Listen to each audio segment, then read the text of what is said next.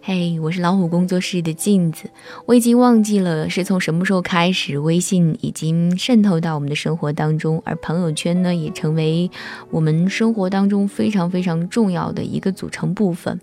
可是我们也会发现，嗯，有的人热衷于发朋友圈，但是有的人不再发朋友圈了。因为越来越多的这个微信爆文说，真正有品位的人不需要在朋友圈展示自己，凡事都发朋友圈炫耀是最低级的行为，发没有营养的朋友圈简直 low 爆了。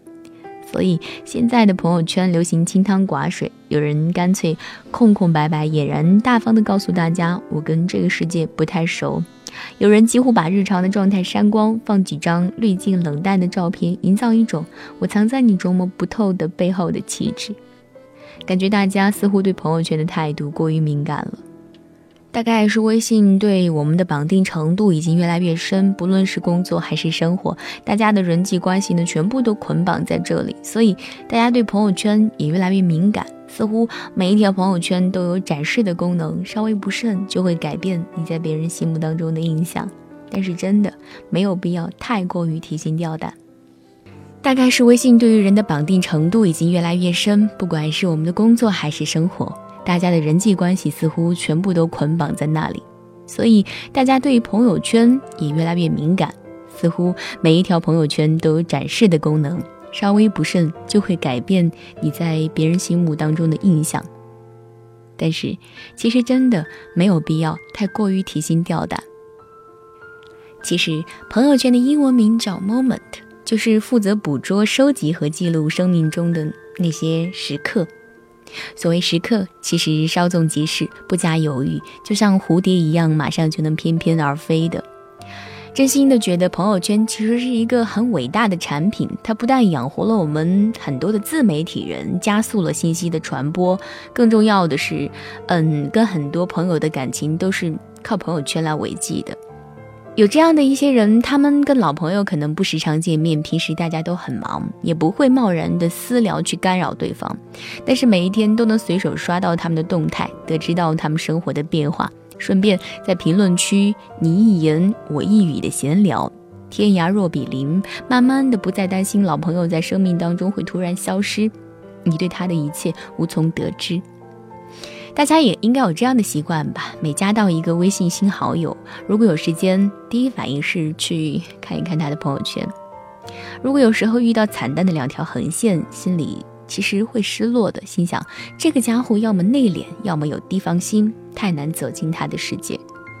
假使点开朋友圈，一片花花绿绿，看到了他的生活，也探索到了你们之间有不少的共同好友，会发现两个人之间的距离似乎一下子变得更近了。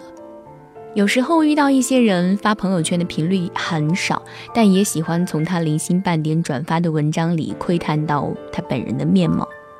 有的人发朋友圈只发金融界的文章，但深夜突然看到他发了一次自己的恶搞小咖秀，突然觉得他好像变得可爱了很多。还有人热衷于分享，经常本着翻杂志的心态翻一些人的朋友圈，看他最近推荐了什么样的书，去旧货市场买了什么样有趣的小玩意儿，又听了哪些好玩的音乐，每次都会觉得有不少的收获。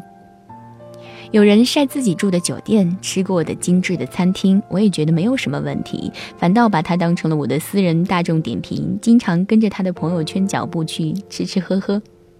我并不觉得这些展示是炫耀，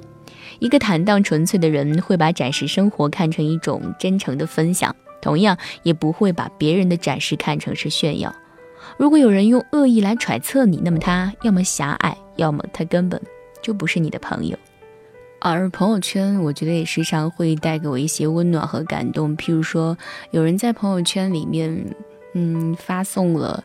寻物或者是寻人的这样启示，大家的爱心接力之后啊，半天或者一天之后，丢失的东西或者是走失的人都回到了他原本的位置上，这会让人觉得这里是一个充满了爱的地方。而朋友圈也是我们生活最好的一个记录者。嗯，当时间已经过去了很久之后，我们再回过头去看，发现哦，原来我曾经经历过这样的喜怒哀乐，曾经有过这样的心情起伏。所以每一个有魅力的人，有魅力的朋友圈，不是因为你看到了清一色精致的单调，而是看到了有笑有泪、情绪迸发的人生。好啦，我是老虎工作室的镜子，更多精彩，各位不要忘记关注微信公众号老虎工作室。晚安。